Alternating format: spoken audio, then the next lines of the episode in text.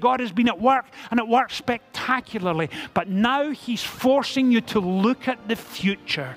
He's not so much concerned where you have been, but He's calling you to be a people whose dreams are greater than their memories. He is shaping and fashioning you and calling you to move forward to be the people of God He intends us to be. Welcome to First and Foremost, a weekly broadcast of First Presbyterian Church in the heart of downtown Greenville. Senior Pastor Richard Gibbons invites you to join us as we study God's Word together and discover what is first and foremost in our lives. This morning, as many of you are aware, we are beginning a new series of sermon studies in the New Testament book of Philippians. So if you have your Bible with you this morning, can you turn to the New Testament letters? And we're turning to Philippians chapter 1. And you'll find it on page 1825 of the Church Bible. Page 1835, Philippians chapter 1, and we're reading verses 1 to 11. This morning, we are also beginning for the first time to roll out for you our new vision plan, which you heard so much about a moment or two ago, and we'll try and blend those major themes uh, into our study of Philippians. So, Philippians chapter 1, beginning at verse 1. Paul and Timothy, servants of Christ Jesus, to all the saints in Christ Jesus at Philippi together with the overseers and deacons. Grace and peace to you from God our Father and the Lord Jesus Christ. I thank my God every time I remember you. In all of my prayers for all of you, I always pray with joy because of your partnership in the gospel from the first day until now, being confident of this that he who began a good work in you will carry it on to completion until the day of Christ Jesus. It is right for me to feel this way about all of you since I have you in my heart. For whether I am in chains or defending and confirming the gospel, all of you share in God's grace with me. God can testify how I long for all of you with the affection of Christ Jesus. And this is my prayer that your love may abound more and more in knowledge and depth of insight, so that you may be able to discern what is best, and may be pure and blameless until the day of Christ, filled with the fruit of righteousness that comes through Jesus Christ to the glory and praise of God. Amen. And we trust that God will bless to us this reading from His holy word. Now, this morning, when the Apostle Paul is writing Philippians, he is encouraging the folks at Philippi to reminisce and reminiscing is always fun to think where I was, where did I live, who were my friends were. Oh, yes, I remember this and that. And he is encouraging them to reminisce a little about the relationship with the apostle. He had established the church in Philippi 10 years earlier in the year AD 50. It's now AD 60. He's writing to them. They've kept contact off and on over the past 10 years. And if you're looking for a little more background to the church of Philippi, I'm not going into all today, there's just too much. We'll touch on it in subsequent Sundays. But if you have five minutes this afternoon, when you get home, find yourself a comfortable chair, a cup of coffee, and turn to Acts chapter 16. Acts chapter 16 is one of the most explosive passages in the entire book of Acts. The Apostle Paul, for the first time, arrives in Europe, and he goes to the town of Philippi along with Thessalonica and Berea, and the gospel, through his preaching and his teaching, begins to impact lives in a spectacular fashion. Not only did it impact lives that it was so radical, so utterly transformational that some of the people in the city became very concerned about what he was teaching. The Apostle Paul was subsequently arrested, put in prison, he was beaten, and it really is a spectacular passage. But nonetheless, God was at work in the midst of it all. And over the last 10 years, his love and affection and admiration for the folks at Philippi has grown and grown and grown. Philippi, as most of you will know, if you can imagine your map of Europe, if you can visualize, let me think if I'm doing it backwards, you have Italy coming down this way with Sicily at the bottom. Over on the other side, uh, you go north and west and you come to Philippi, Athens, down here, southern Greece, up and around, and you'll come to Thessalonica, Thessalonica, Berea, and Philippi. Philippi was a major town. It had a major trade route running uh, through it. As you look at the map, it would be this way. If you go further to the west, of course, you're going to come to the, the end of Europe, the beginning of Asia. Uh, Constantinople, as it used to be, Istanbul now, of course, uh, is right there. So that gives you a sense of the region. Philippi was named after Alexander the Great's father, who was Philip, and so it was named after Philip II. Mark Antony, if you remember, your Julius Caesar had a huge battle uh, just outside Philippi, which he subsequently won, and the entire region was made into a Roman colony. And the benefits of living in a Roman colony back in the year AD 60, when Paul is writing, was that Latin language was used across the region for official business. Roman law controlled administration and taxes. Roman trade paid a huge part in import export. Many of the city officials had the same titles as in Rome, and life by and large in a Roman colony reflected life at the heart of the empire. So that gives you a little of the history and background to both the church at Philippi and also uh, the city itself. Now, a little about the epistle before we go any further. There are two or three major themes that come out of Philippians that we will be touching on in subsequent Sundays. But one of the overarching themes is this that when the Apostle Paul is writing to the folks at Philippi, he writes in warm, encouraging tones. There's not a sharp rebuke throughout this entire epistles. If you think of Galatians, where the Apostle Paul is writing in strong language, Philippians is the opposite. He's warm and engaging, encouraging. He's seeking to enable and equip the folks at Philippi to live out their faith day by day. And it has a wonderful pastoral tone about all four chapters. It really is an extraordinary uh, book. Now, as we begin, we begin at chapter uh, 1, uh, verse 3. Notice how he begins. I thank my God every time I remember you. In all my prayers for all of you, I always pray with joy. And if you work day by day with text, if you're a lawyer, an English literature teacher, if you are a student and you spend your days studying texts and books, you will notice immediately what I'm about to tell you. That the Apostle Paul clearly had ancestors, a heritage, and a background here in the southern United States. And it's crystal clear from the text. Now, some of you, of course, are shaking your head and scratching your head and saying, Richard, what on earth are you thinking this morning? Well, look at the evidence of the text. I thank my God every time I remember you in all of my prayers for all of you. I always pray. And this is y'all. Okay, you've got it. It's right there. This is Paul saying y'all. And it's not just y'all, it's all y'all. It's the plural. he is saying, I am praying for every one of you. It's almost as if those great arms of love and care and encouragement are being wrapped around the folks at Philippi. And can you imagine what it would be like that morning to turn up to church on a Sunday morning? One of the elders stands at the front and says, You'll never believe what I'm about to tell you. Only this last week, we received a letter from the Apostle Paul, and he unrolls a scroll and begins to read. And the first thing he says is this When I'm thinking of you, I think of you with joy, and I am praying for you.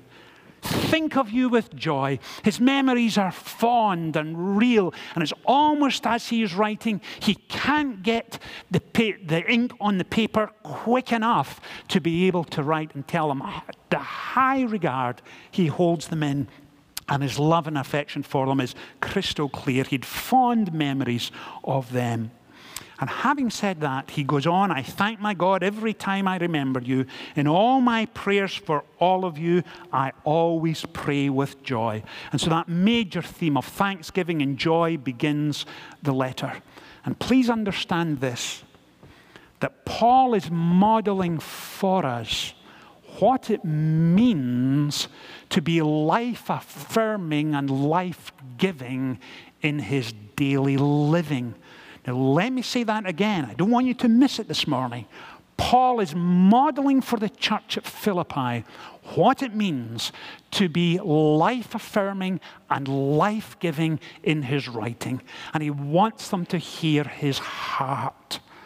Now, let me pause with that for a second because I don't want to move on without applying what is a principal lesson in this epistle. And it's principle for this reason that over these next eight or ten weeks, as we go further and further and further into the letter to the church of Philippi, I will be asking again and again how do we take these principles, live them out in our lives, and apply them to today? And here's my first challenge for you this morning. As Paul is life giving, life affirming, encouraging, sharing his heart with the folks at Philippi, let me ask you to do this this week. In fact, let me make it more difficult.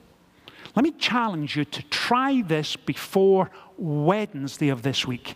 If I give you till next Sunday, you'll rush next Saturday and do it. So let me back up a little and say, by Wednesday, this is what I'm needing you to do. I wonder if someone has been in your mind over the last eight, ten days, three weeks. You haven't seen them around for a while.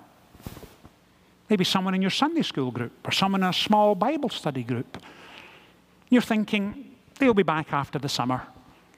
And you just haven't seen them. They've come to mind several times. The challenge is this send them a note this week. Could you text them? Sure. Send them an email? Sure. But if you take the time to write just three, four sentences, you've been on my mind, I've prayed for you, I'm missing you, hope you're doing well. Can you imagine the impact that would have on someone when you are reaching out to them, encouraging them, life affirming, life giving? Or it may be someone in your street you haven't seen around quite as much. Maybe someone in your office. Maybe someone who used to be a good friend and you don't quite have the relationship you once had, and it's kind of drifted. It's just the busyness of life. What would it be like this week to receive a note from someone who says, Do you know, earlier this year when you were going through this, or I remember when you were struggling with that, and I was so impressed with how you handled it. I really admired you in the midst of that. And I just wanted you to know I was thinking of you this morning and wanted to drop you a note. That's what it means to enable and encourage others in their faith. Simple. Five minute exercise makes a world of a difference. And as you do it, you get a sense of what's happening right here. I thank my God every time I remember you in all my prayers, I pray for you. That's what's going on here. And here's the amazing thing this is one of four epistles called the prison epistles Ephesians, Colossians, Philippians, and Philemon. Four letters. The Apostle Paul is in prison. And you can search this letter from beginning to end. He's not sitting back licking his wounds. He's not saying, oh, woe is me. What on earth is going on? Life is overwhelming. It's bad. And sometimes we are there, and that's a tough place to be. But Paul absolutely refuses to allow the circumstances he is facing to dominate his thinking and his life. He absolutely refuses. And he writes with deep joy and lasting affection. What an encouragement that is. Paul's about to go on trial for his faith. He may be sentenced to death. Ultimately, he was. But here, he's focused on the folks at Philippi. Talk about relational connectedness. Isn't that incredible? Intergenerational engagement is all happening right here for the apostle. And is typical of, typical of the apostle, just when you think he said everything he can say in a particular verse, he takes you deeper again. You're going to see that pattern repeat itself. It's typical of the Pauline epistles, and you see it again as he takes us from verses 3 and 4 and 5 to verse 6. And I need you to get verse 6. If you have a Bible, and Philippians 1, verse 6 isn't underlined, let me encourage you not just to put a quick pen mark, but to take your time. Uh, I'm a little OCD about this sort of thing, and I use a rule and I underline particular verses and I make sure it doesn't bleed through to the page before. But underline Philippians 1 6. It is probably the most memorized verse in this entire epistle. Christians for thousands of years have, certainly the last 2,000 years, have been memorizing this verse. And it begins being confident of this that he who began a good work in you will carry it on till its completion and in the day of Christ. Being confident of this, he who began a good work in you will bring it to completion. And notice what he's saying. He's saying this that our confidence to grow in our faith, our confidence in going to the next level in our relationship with Christ doesn't depend on us. It's not about if we are good. It's not about if only we work harder. It's not about if only we sacrifice more. It's not about if we are more focused. In fact, it's the opposite. The Apostle Paul is saying this My confidence doesn't lie in my own ability as a leader. It doesn't lie in his calling as an apostle. It doesn't lie on leadership principles. What he is saying is this I have confidence in Him. In Him who began a good work in you will bring it to completion. His confidence is not in himself, it's in God. And how often on a Sunday morning have we looked at what is one of the cardinal principles of biblical faith? that we are Christian people today not because of something we have done, but because of what He has done. And He takes the initiative being confident of this, that he who began, he takes the initiative. He who began a good work, he reaches down, he touches our hearts with the gospel, he draws us to himself, and he brings us to that point of speaking to the heart and soul and mind and transforms us with the gospel. And then he gives a new heart and a new soul, and he begins and initiates a work that will come to perfect completion. That's the gospel. And he holds our hand and will not let us go. Never abandon us, never walk away from us. He has us do you remember Jesus talking in similar terms in John's Gospel? He says, My Father has you in the palm of his hand, and no man can take you out. No man, you're there. You belong to him. In fact, the scriptures tell us this that before the very foundation of the world, he set his love and affection upon you and engineered and orchestrated your life as he drew you to himself. That's at the very center of what it means to have a biblical faith. Paul's confidence is not in himself, but in God. Then notice what else he says. he goes deeper again. Verse 7 It is right for me to feel this way about all of you, since I have you in my heart. For whether I am in chains or defending and confirming the gospel, all of you sharing God's grace with me. God can testify how I long for all of you with the affection of Christ Jesus. And then notice how he finishes verse 9. What does he say? Having nourished and nurtured in the folks who are reading this epistle, he is telling them they are secure in Christ and being part of that body of believers. They are secure in Him eternally. They have a secure Christian home. And then he goes further again. And notice, please, the specificity. And this is my prayer not this, folks, please hear this. This isn't a casual pray, prayer in the morning as he's getting ready and washing his face and his hands and getting dressed. Father, remember, please, the folks at Philippi, bless and encourage them. Be with the children and the teens. It's much greater. It is much deeper. There are eternal depths here. Notice what he says. And this is my prayer that your love may abound more and more in knowledge and depth of insight, so that you may be able to discern what is best and may be pure and blameless until the day of Christ, filled with the fruit of righteousness that comes through Jesus Christ to the glory and praise of God.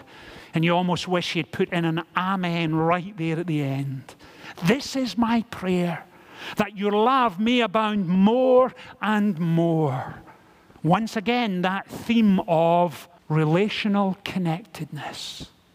Paul is saying, I want to see it lived out in your life. I want to know you're sending those little notes. I want to know you're reaching out to others. My prayer is that your love may abound more and more because he who has loved you has you and take that overwhelming sense of joy and grace and wonder and love each other. That's what he's saying.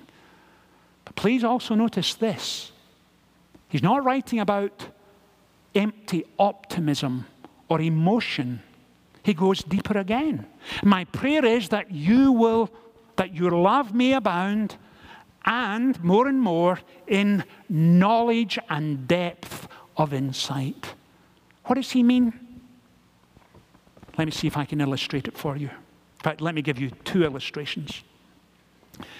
I remember many years ago now being in a seminary class, and whenever our professors would begin a class, and it may have been Old Testament survey, it may be the New Testament epistles, it could have been ecclesiastical history, systematic theology, it didn't really matter.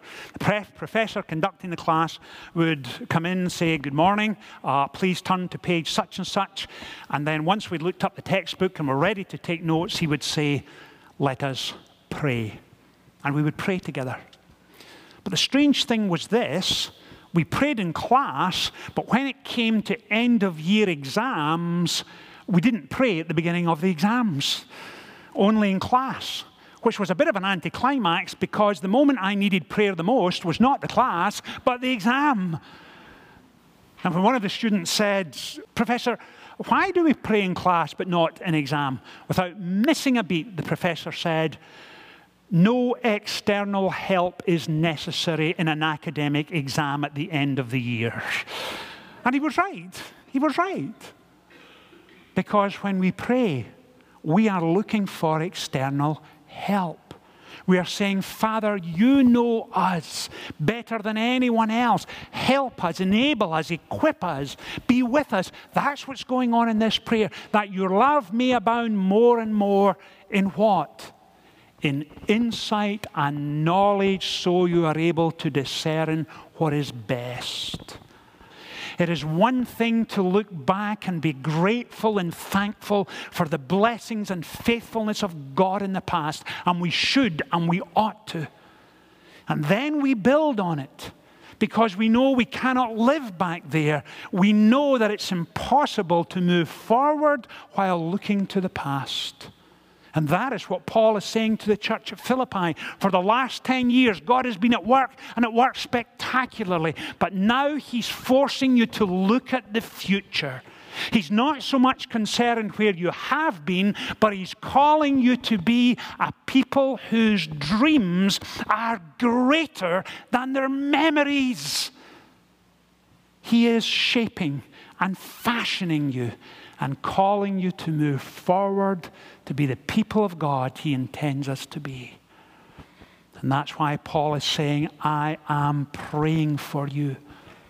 That's why today, as we move forward deeper and deeper into this epistle, as we get further and further into our strategic vision for the next phase of life and ministry, what can we say without fear of contradiction? We can say this I have confidence in this that he who began a good work in you will bring it to completion. Amen. Amen. That's what's going on. He's giving us a passion and a desire to be the people He's called us to be. He is cultivating within us a longing desire and an appetite for Him and all He has in store for us. That's the God we worship. That's the God we're excited about today as much as we were 168 years ago. In fact, some of our older saints at the 8:30 service on the way out said, "Richard, I have been here for more than half of those 168 years." And they had, they had. There's a man who was 96 last week. There was a lady two in front of him who's 94, baptized and raised here. And God has been faithful all those years.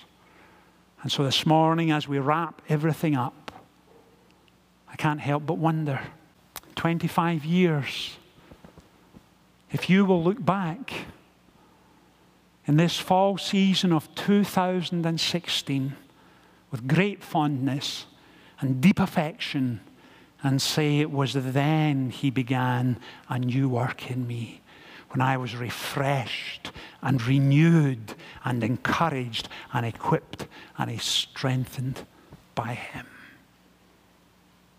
And in 25 years, I'm going to ask you if that was the case.